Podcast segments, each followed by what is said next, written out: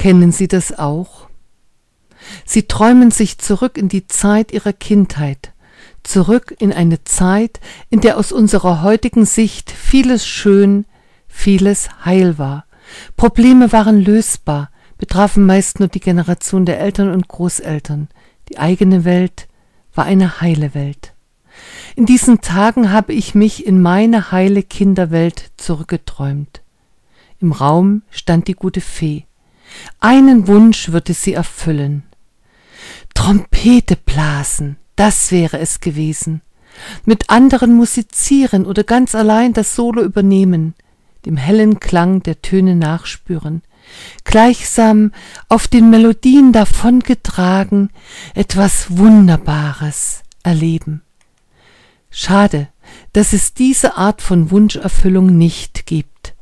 Zeitlebens werde ich einer Trompete keinen Ton, auch keinen schiefen entlocken können aber ich kann mich hineinfallen lassen in wunderbare Musikeinspielungen.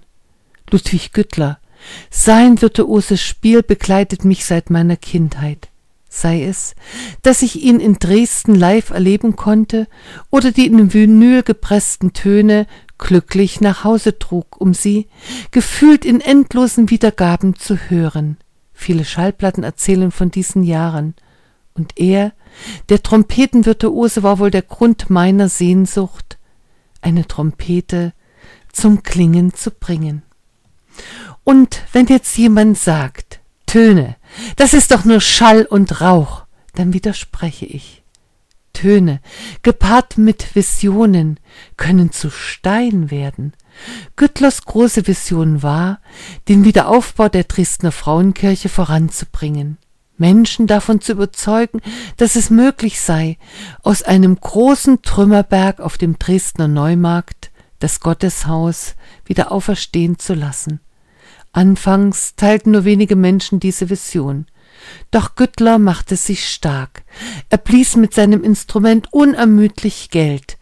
Er hatte Menschen in seine Träume hineingenommen.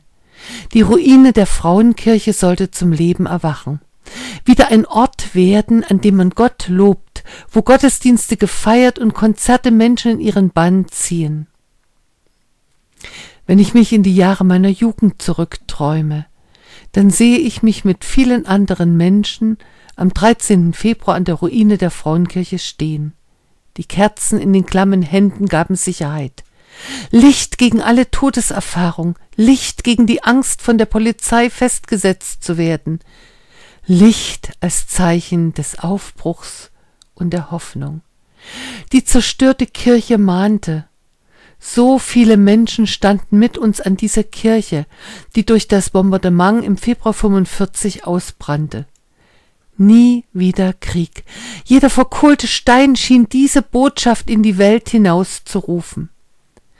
Zwischen 1993 und 2005 wuchs aus dem Trümmerberg dann der barocke Kuppelbau empor. Viele Steine wurden an ihrem ursprünglichen Platz wieder eingefügt, andere Steine kamen hinzu. Eine gewaltige Leistung, Visionen, die dank der Überzeugungskraft und des Engagements vieler Menschen Formen annahmen, die weltweite Begeisterung auslösten.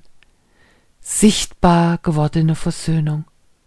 Trompetenklänge, die Menschen bewegten, sich selbst zu bewegen, mitzubauen an einem Haus, das lebt. Versöhnung, keine gute Fee legt uns diese in den Schoß. Wir sind aufgerufen, versöhnend zu leben. Meine Schallplatten habe ich nicht entsorgt. Sie sind Brücken in die Vergangenheit. Ludwig Güttler, ihn kann ich hören zu jeder Zeit an allen Orten, die moderne Technik macht es möglich.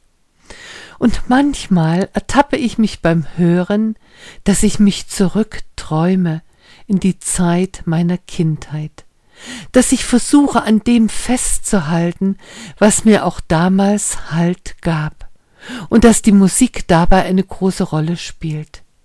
Vielleicht teilen Sie meine Erfahrungen. Und wenn Musik Ihr Zuhause füllt, dann lassen Sie den Tönen freien Lauf. Dann laden Sie Ihre Seele ein, auszuruhen und aufzutanken und gleich, ob sie hören oder selbst musizieren, bleiben sie in all ihrem Tun behütet.